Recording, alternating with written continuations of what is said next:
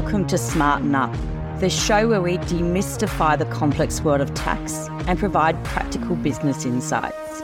I'm your host, Sally Preston. As a business owner, I know how frustrating it can be when it seems hard to access understandable information, particularly when the topic is as complex as the tax law. So, in this podcast, we will explore topics to help you make smarter decisions when it comes to your business taxes, which will ultimately benefit your bottom line. Whether you are starting up in business or have been in business for years, this podcast aims to become an essential part of your financial toolkit.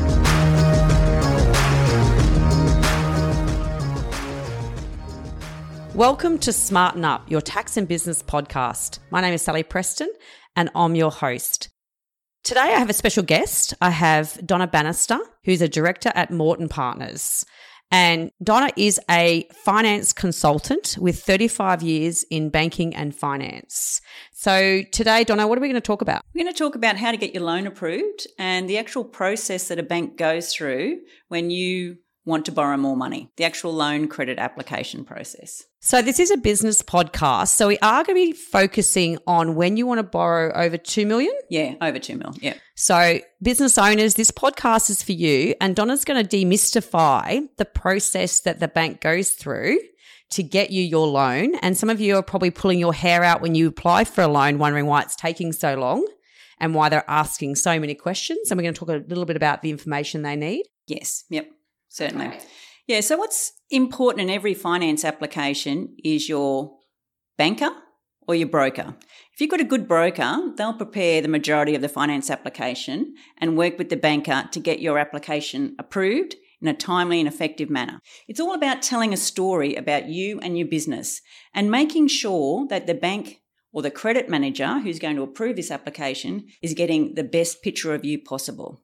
So a lot of the time, bankers are too busy banks are pushing more and more process and work on the bankers, and they don't have a lot of time to put into writing a really great finance application. So, this is where a good broker will assist.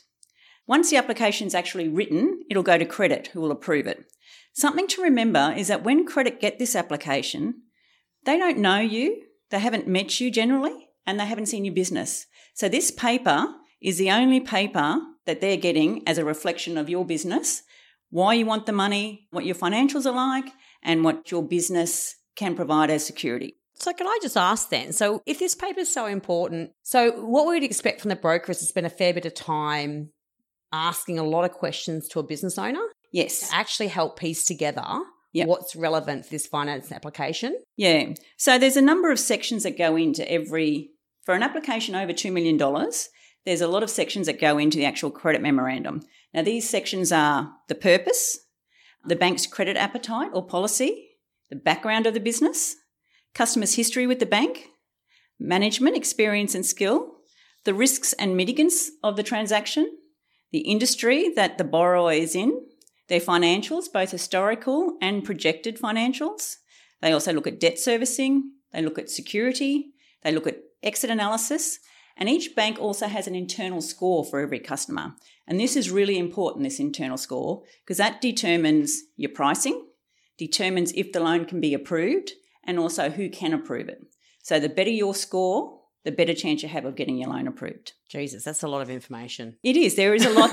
and, and I think a lot of customers think that, oh, how come the bank's taking so long? Don't they just tick a couple of boxes, you know, get a valuation done and then it's all approved? But it's yeah. not. There's a lot more that goes into it. As a banker, I always try to get my credit manager to actually go out and meet my customers because once your credit manager meets a customer, there's a bit of skin in the game. They know the customer, they develop yeah. a bit of a rapport yeah. and they understand a lot more that you can't put down on paper. Yeah. So that was something, if you can, if it's possible, always see if the actual person that's going to approve your loan can actually come out and do a site visit. Yeah. And make sure your bank is coming out to, to visit your site as well. Because you learn so much more about a customer not just on the phone, but actually going out and seeing how their business works. So that's fascinating because I think that if, particularly if you're a, a relatively new business, if you're a, just an individual, you think your bank is just the place you go to get a home loan. You might go and see them and do that sort of thing. But I guess as a business owner,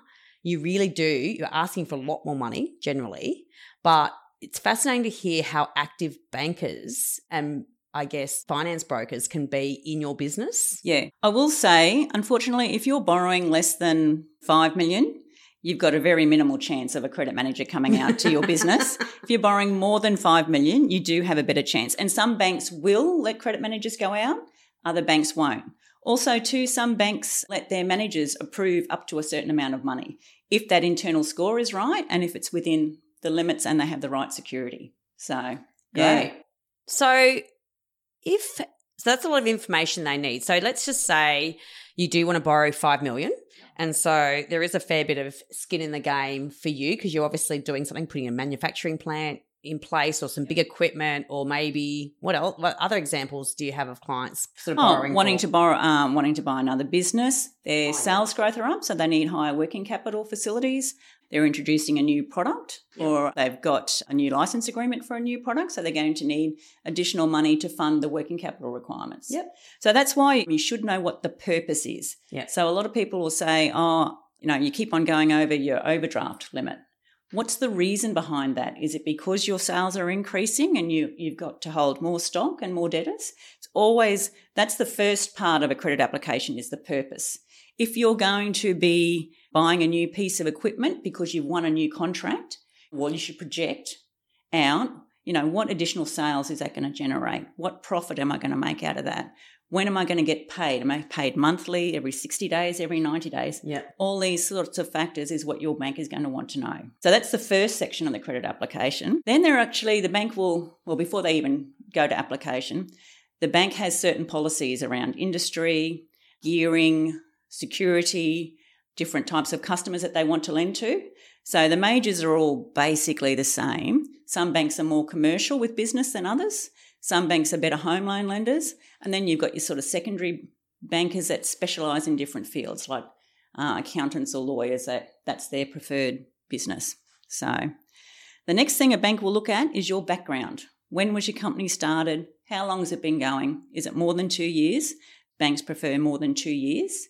And are you profitable? Who owns the company? Are the people are they active in the day to day management of really? the business? Yeah.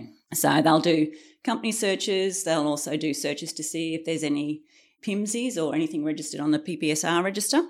So that's done with every application. They'll also look at your history with the bank. So by that, they mean if your day to day transactions, if your account goes over, even if it's over by a dollar, the bank will record how many times you've gone overdrawn outside the terms and conditions of your loan facility, or if you're late with a payment. That all gets recorded. Wow. And when you come to do an application, the banker has to make comment on that. It also impacts that internal score I was talking about before. How about how far back do they go on that? So if you were late a year ago, It's generally 12 months. It'll be in the last 12 months. Wow. So, and sometimes that cannot be the customer's fault. I recently had a customer who had asked for an increase, but their banker had resigned. So then they had someone else filling in for them, and they took them three months to get the loan application approved. So they were overdrawn for that three months. And that impacts, Wow. yeah. When someone who doesn't know the story, someone in credit is just looking at that, mm, it's not a good look no. not good for your getting your loan approved. So that's why you've got to be on top of your banker. And that's why it's good to have a broker involved who also who knows the lingo, who knows who to talk to and who knows how to get what stuff matters done. as Yeah. well as what matters. So That's oh, right. we should go to them on that. That's a big issue Yeah. that might affect you if you want to borrow in 12 months time or That's correct. Yeah. time. Yeah. So whilst it it's mightn't be impacting you now, but you don't know what's going to happen in the next 12 months. Yeah. You might win this great new contract. Oh yeah, but they were overdrawn and their score is worsened by you Yeah. know, so, yeah. Because that score also determines, once it gets to a certain point, whether you go to bad bank or not. So, bad bank is where you're not fitting within the bank's normal credit I- requirements. I feel like that's a different whole bank you've been Yeah. sent to. Yeah, It's like well, the hell of banking. It's like that's yeah, that's like where they decide whether they want to continue you banking or not, and or they ask you to refinance or yeah. So wow. it's very important Do to they watch. actually call it bad bank? Oh, I think it's an internal thing that that bank Johnny's use. So yeah.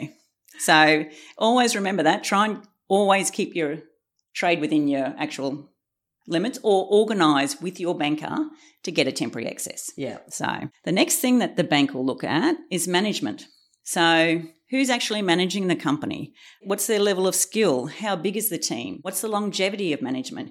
If you have a high turnover in those important positions, that's not a good look. You start to ask questions why aren't people staying on? What's wrong with the business for them to keep on moving? Does the manager have relevant industry experience in running a company of this type? Also, who's in charge of their financial management? Financial management is really important to a bank. Can they provide their regular financial reporting in a timely manner? This is where it's good to have good accounting systems and a good accountant. Brisbane's a fairly small place, or well, Australia's a fairly small place. Everybody knows everybody. If you've got a good accountant, that's regarded highly by a bank. I wouldn't So- know any. I wonder, yeah. yeah. So that is something that's very important. Make sure that you can provide accurate financials and that your ATO payments are all up to date, that you're not late. Just from admin point of view, it's very important your financial reporting. The bank will also go through risks and mitigants of the transaction. So things like what happened if they lost their key salesperson or their key manager? What plan have they got in place to cover that? Economic impacts. Can they increase prices? Is that within their terms and conditions? Yeah. within their control in their contracts. Supply sources. Have they got one supplier or have they got a diversified supplier base? Customers. What's the quality of their customers? Have they got a diversified customer base? Is one customer accounting for more than 30 or 40% of total sales? Mm. Currency risk. If you're importing or exporting, what are their hedging policies? Are they hedging? Environmental risks. In their industry, is that something that's the greenies are going to want to protest about? You've got to know these risks and you've got to mitigate these risks. Could be insurance, could be experience. They're using forward exchange contracts for the currency hedging. Change, make sure that their contracts allow for price movements, etc. Next thing is industry. What industry do they operate in? Is it a favourable industry? Banks will have industries where they will not bank customers, prostitution. Do they really need a lot of loans in prostitution? well, probably not. that's a whole different It's very conversation cash- for another podcast. Very cash society, that one. I don't think anyone's invoicing in that one. Um, nuclear, well, anything to do with nuclear, anything to do with guns, those sorts of. And actually, some banks are taking a stance on mining Really? and are getting out of mining. So all the banks have an ESG, environmental social governance area, where they will, if credit raises any issues with these customers that they are controversial industries or controversial contracts, they get has to be reviewed by those those departments. So do the banks like prefer equipment based businesses over service based businesses because they've got more tangible assets or they're, they're not? Okay, my forte was working capital. A lot of working capital, also equipment. But to me, cash flow is king. Yeah. And well, and to banks, cash flow is king. So if you've got a good service business where you have quality debtors, you've got a good gross profit margin, you are good cash flow, you've worked in the industry for a number of years, it's a good industry. That's just as good a business as someone who is selling equipment. Yep. Yeah. So Okay. yeah. And something for business owners, there's a product out there or a business out there called IBIS. So that does hmm. industry reports, you know, quite a number of industries in Australia. And that'll tell you what your strengths, weaknesses are, what the barriers to entry are, if it's a strong industry, who the main competitors are. That's always good. And that's a lot of the banks use that to provide their industry information. Then the bank will look at financials, your historicals. So they'll generally look at your past three years' financials. They'll look for trends. They'll be looking that they're accurate and they balance. It would be surprising how many companies earning are turning over 20 million plus, their financials don't balance or they don't place enough importance on the quality of their financials. That's where you need a good accountant. Again, I don't know who I could recommend there. um, and very important because this is a major part of the application and to see whether you've got a strong business, good financial net worth in the business, you're making money, you're not just increasing sales at the expense of your Mm. profit. That's a big thing. Banks like to use this term over trading, and that's where you're basically growing your sales, but your profits are decreasing. You're having to hold high levels of stock, your debtors are increasing, and you just can't fund those payments Mm. until your debtors are paid. So banks don't like that. I think sometimes the term is overused where you've got a good business that's growing, they're growing quickly, but they've got healthy gross profit margins, healthy profit margins, and they just need the help of a bank for to fund the middle bit. That's Yeah. where your your uh, overdrafts or your debtor finance or your trade finance comes into play. Mm. So they'll also look to see that your ATO payments are up to date. They will look at gross profit margins, net margins, your operating expenses, EBITDA. EBITDA is your earnings before interest, tax, depreciation, and amortization. That's a big one for banks. They use that to work out a lot of their ratios as well. Your financial ratios, they'll review the trends in those ratios. So if your sales have grown, why have your sales grown? A lot of bankers will do elevator analysis and just say, sales have grown by 20%. But why have they grown by 20%? Is it because you've got a new product? Is it because you put a new sales manager on? You've got higher market share? Why has it grown? Mm. And you should be able to explain that to your banker. So you should know some basic ratios like your gross profit margin. And I've had some customers, you can talk to them and they will tell you what their GP is, what their net profit is, what their year to date profit is. Then you can talk to other owners of businesses who can't tell you what that is. No. And it's not a good look. These are ratios that you need to be over for your business to continue. And you've got to be monitoring those ratios on a regular basis. Again, that's where your accountant comes in, monthly meetings with them to go through these ratios and discuss what can be done to Mm. help improve them. They'll also look at your balance sheet, your quality of your assets, your debtors. Are your debtors collectible? How many are 90 days plus? What credit terms are you providing to your customers? They'll look at your creditors. Your creditors all within terms that they provided you with? Are you outside that? So most banks will ask for agings of your debtors and Mm. creditors. They want to have a look at that. Also to your stock, if you hold stock. How much stock are you holding? Are you holding too much stock? Is it obsolete stock that's in, in your inventory? The quality of your stock. Is your stocks subject to technological change that will impact the value of it? So they'll review all those sorts of things. Bank, some banks will lend against stock. So it's very important to know to make sure that your stock turnover is within industry averages or good for your business and that you're not holding too much stock. Because basically, the more stock you hold, the more cash you've got to provide to fund that stock. So, how much external debt do you have? Banks will look at that. What are the terms of that debt? Is it all within terms? Also, a very important one is how much equity you've got in your business. Are you taking all your profits out? How many dividends are you taking Mm. every year? Are you gutting the business so you can buy a boat or a new Porsche? You've got to think about the growth of your business. If you can internally fund some of your own growth, the return that you're going to get on that is if you've got a gross profit margin of 30%, that's 30%. How many times are you turning over your stock? Mm. You know, you do some of those calculations, much more beneficial to reinvest in your business. Plant and equipment. Something to remember is it's usually on your balance sheet at written down value. If your tangible net worth is looking a bit skinny, always look to get your plant and equipment revalued and create an asset revaluation reserve.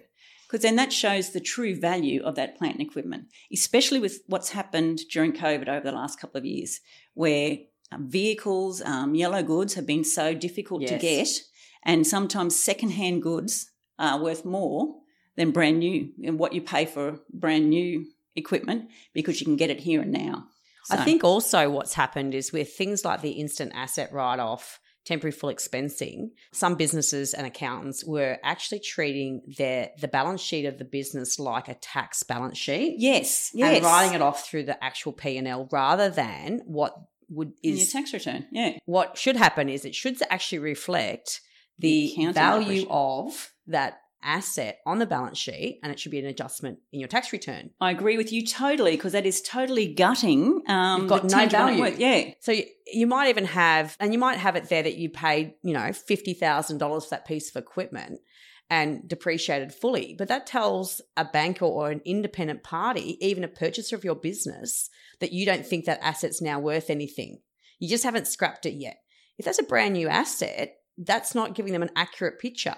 Yep. And so I've had to do it with other clients is go back and create revalue that back to what it was because it's already gone through their P and L and bring in through the revaluation reserve yeah. and actually put, reinstate the value of the actual assets That is a great point because I've seen a lot of that. And one of the other ratios that the banks look at is called capital adequacy ratio. So that's your level of your tangible net worth to your assets. So when your assets have been written down, it's impacting your asset value and also it's reducing your profit, mm. which is reducing your retained earnings. Mm-hmm. So it's really knocking those ratios around and not showing the true value of those assets in your balance sheet. And I'm seeing a lot of it, and I've had to go to customers and say, get your accountant to adjust it because it's it's it's incorrect. Yeah. It's incorrect. yeah. And for accounting purposes, it should reflect the effective useful life of the asset still, the value it is to your business. So you've got to think about the balance sheet having everything that's of value or a liability yep. and what it is at that point in time. Yeah. The other thing it's doing is, as you said, it's reducing your retained earnings. Now, under corporations law, you've actually got to look at the quality of your balance sheet to be able to pay a dividend. Yeah. If you've put that through your profit and loss, even though you've got lots of cash in the bank, you've got no profit to pay a dividend. Yeah. You're more likely to breach the rules around paying a dividend out for corporations purposes if you've actually put a whole bunch of assets written through your P&L. Yeah. So it's actually putting you more at risk as well as making your business look a little bit unhealthy. Well, yeah. unhealthy. Yeah, no, that's a really good point because that is it's come up a lot in the last couple of years mm. with the instant asset write-off because banks like to see 30% capital adequacy ratio. So mm. they like to see that's sort of like a minimum. Well, that's a good level for them. Mm. And I know one bank that's the minimum for them. So, and it's a big commercial major. And that is something to consider. It's about building up that tangible net worth in your balance sheet because it just makes it look stronger. You're going to yep. get a better score, better chance of getting your loan approved, and better pricing. Yep. So, there you go. So, mm. it's not just looking good to a, an external buyer, which is what I always talk to clients about, is how do you make yourself, you don't want to impair your chances of getting a good purchase price either. Yeah. Well, I've got a customer at the moment, a heap of equipment, and his tangible net worth because of depreciation expense was reduced. And I said, well, let's have a look at getting some equipment revalued. And basically, he got about an $8 million uplift. Wow. In equipment that had been fully depreciated, and especially now, the type of equipment that they have is in demand yep. and valued up. Incredible. Yeah. So, well worth. And usually try and see if you can get a bank panel valuer, so who the okay. bank uses, because they will take put more credibility in that. Okay. So and having an actual valuation rather than just so a not a director's val. That's correct. an actual valuation. Yes, right. yeah, yeah.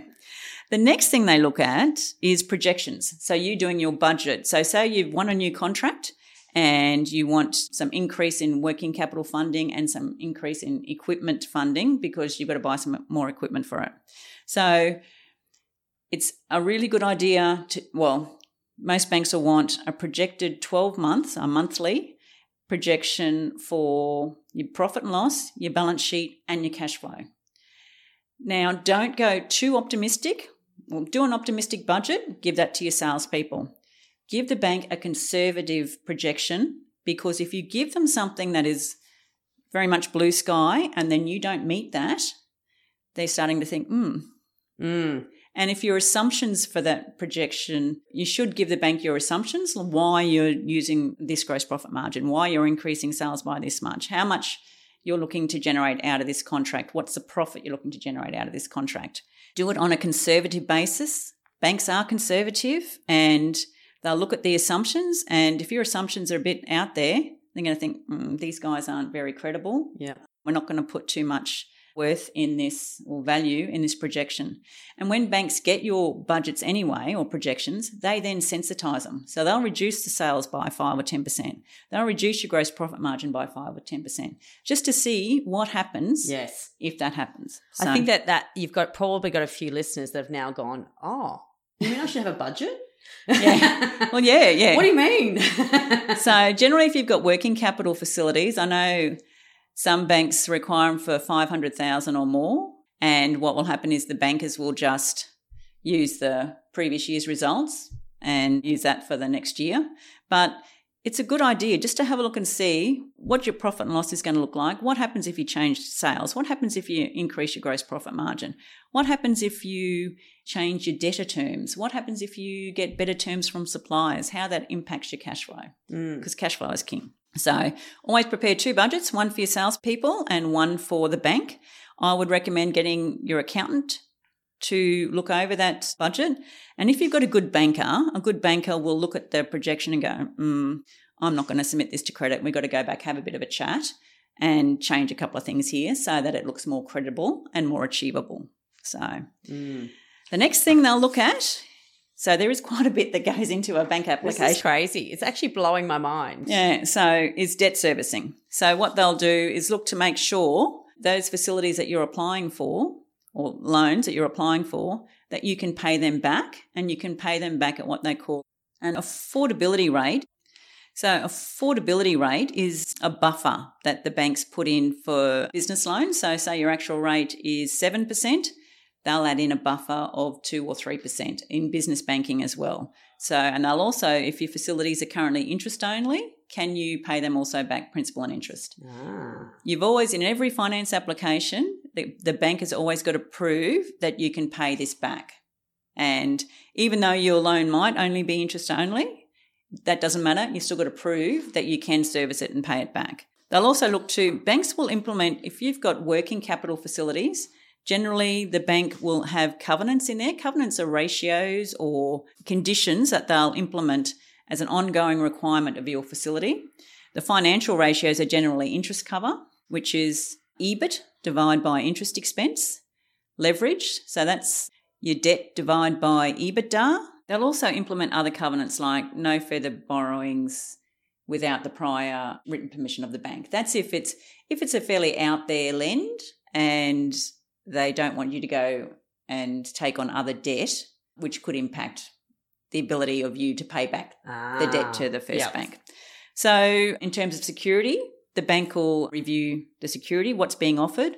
So, they'll security can include property, a GSA, General Security Agreement, Yeah. uh, that they register on the PPSR. So that's basically it's like the old fixed and floating charge over a company, or PMSIs if it's over equipment, and most likely for private company borrowings, well, from zero to depending on the, the strength of your business, they'll want a director's guarantee. I was just going to ask that. Yeah. So they will still want the director to put skin in the game Yeah. to say if the business doesn't pay, Yeah. I'm in for it. Yeah.